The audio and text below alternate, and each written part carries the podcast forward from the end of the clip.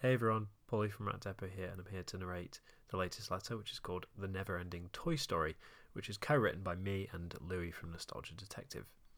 First section is called Louis and the Toy Story Industrial Complex.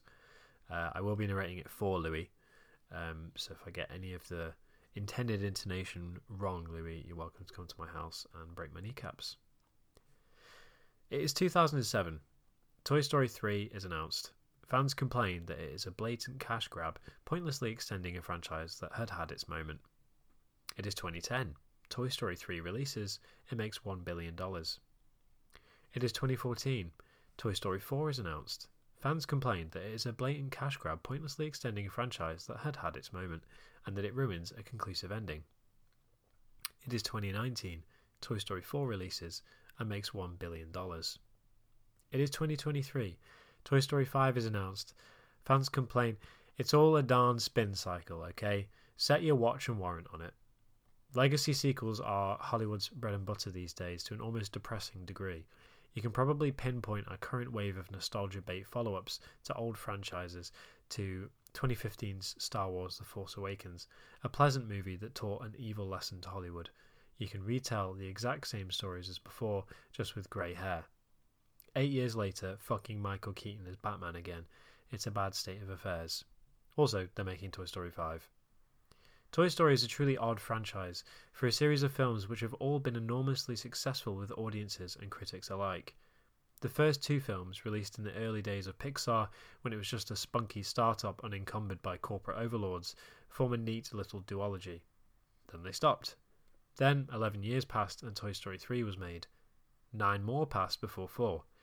Using a rule of thumb that it takes some time from announcement to release, it'll be seven or eight more years between 2019 and 5's release.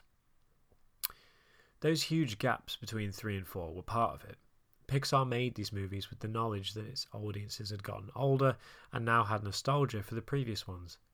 In 3, Andy was suddenly college aged. In 4, the toys were off in a new setting entirely. It's the endings, though, that really drive home the point. In both 3 and 4, though neither were explicitly stated to be the final installments, were invited to say goodbye to the toys. There's a parting and a sense of moving on in both installments, and that farewell between characters is unquestionably meant to be mirrored by the audience. But then it keeps going. In theory, nostalgia is not an infinite battery. Our childhood ends, and we get further from them every day. Growing up is about moving beyond the past in a lot of ways. Indeed, all of that is pretty much essential to the Toy Story legacy sequel formula at this point the idea that we have to move on. The thing is, moving on doesn't sell any more cinema tickets or toys. Moving on is inconvenient from a business perspective. Moving on means you have to come up with something new. So here we have it our Toy Story cycle the promise of an ending and then a rebirth, rinse and repeat. Nostalgia plugged and unplugged and plugged in again an endless nostalgic playground made all the more appealing by the, the illusion of its temporariness. The thing is, for all the cynical analysis of capitalism I could throw at this, the miserable ideas of stunted, never ending childhoods that Disney avidly promote, this shit works. It works on me and it probably worked on you. I've always loved these characters.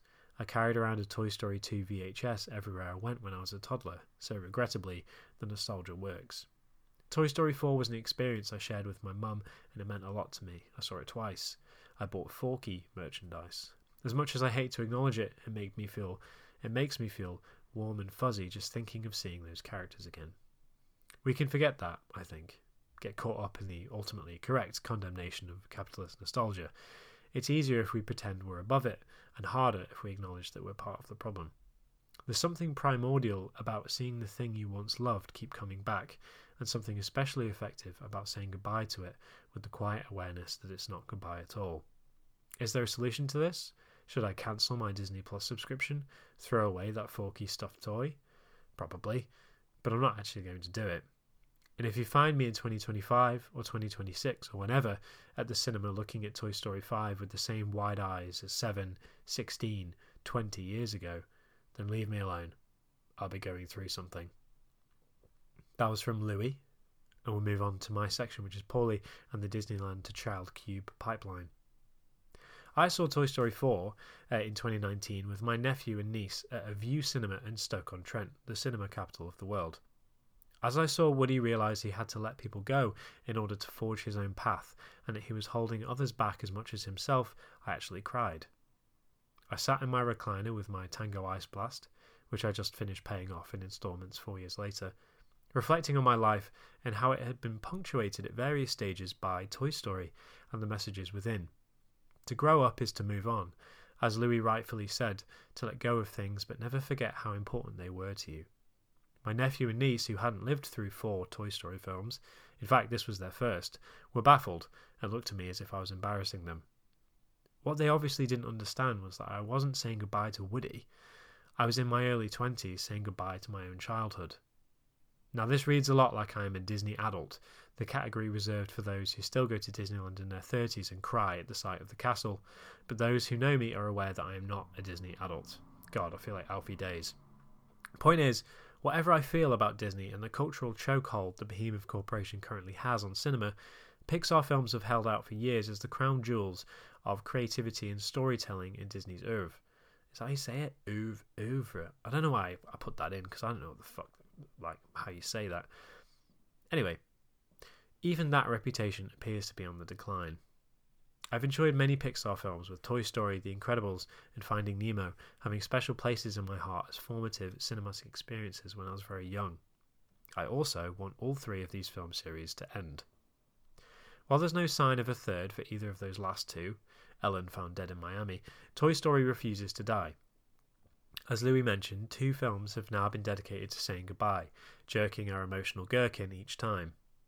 Whatever is next for Toy Story, I will reluctantly be there and I will complain about it probably. The enduring popularity of Toy Story is emblematic of the original appeal of Disney the promise that no matter how old you get, you can return to your childhood. Nowhere is this more prevalent than in the magical kingdom itself, Disneyland. From its very inception, the original park in California was designed to make you feel like a child. Let me take you on a visual journey, one that may seem familiar if you've ever been. As you park in the vast car parks that surround Disneyland, you abandon the modern nuclear form of transportation, the car. Until 2016, you could go to the ticket gates and trade your currency for Disney dollars, a fictional currency used exclusively within the park. This has since been phased out but was a mainstay for decades.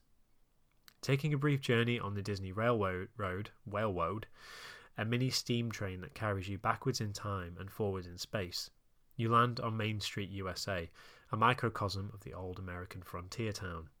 Main Street is a sanitized, nostalgic version of America with a very intriguing design feature. All of the buildings are scaled to seem bigger than they are, using forced perspective. Disney's Imagineers, the architects responsible for the park and its design, designed Disney buildings to a one uh, five eighths to one half scale. The first floor of a Disney building is to scale, but the second floor of the building facade is only 5 eighths the size of the first floor, and if there is a third floor, it stands at one half the size of the base floor.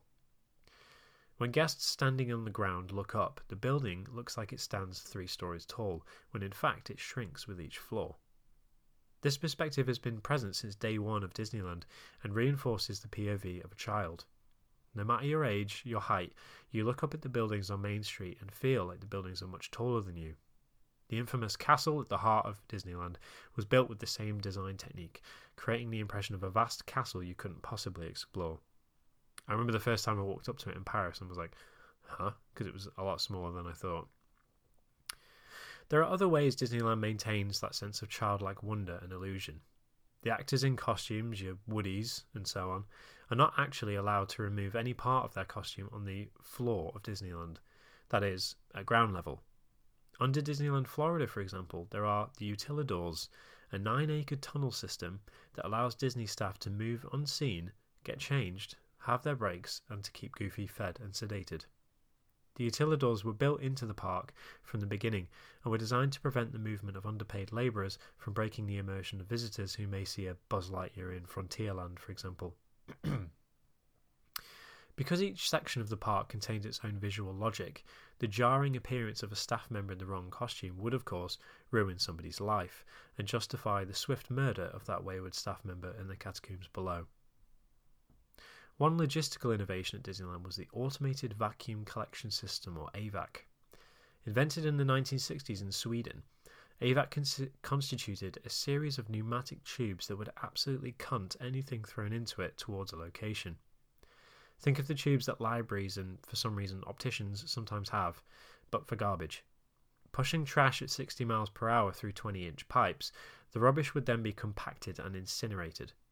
A feature of the Utilidors, AVAC actually never caught on in the US in a mainstream way, presumably in case any beloved Peruvian bears or living toys got stuck in it. I'm honestly surprised a child has never climbed into the bins at Disneyland and been absolutely annihilated in the pipe network on its way to becoming an organic cube.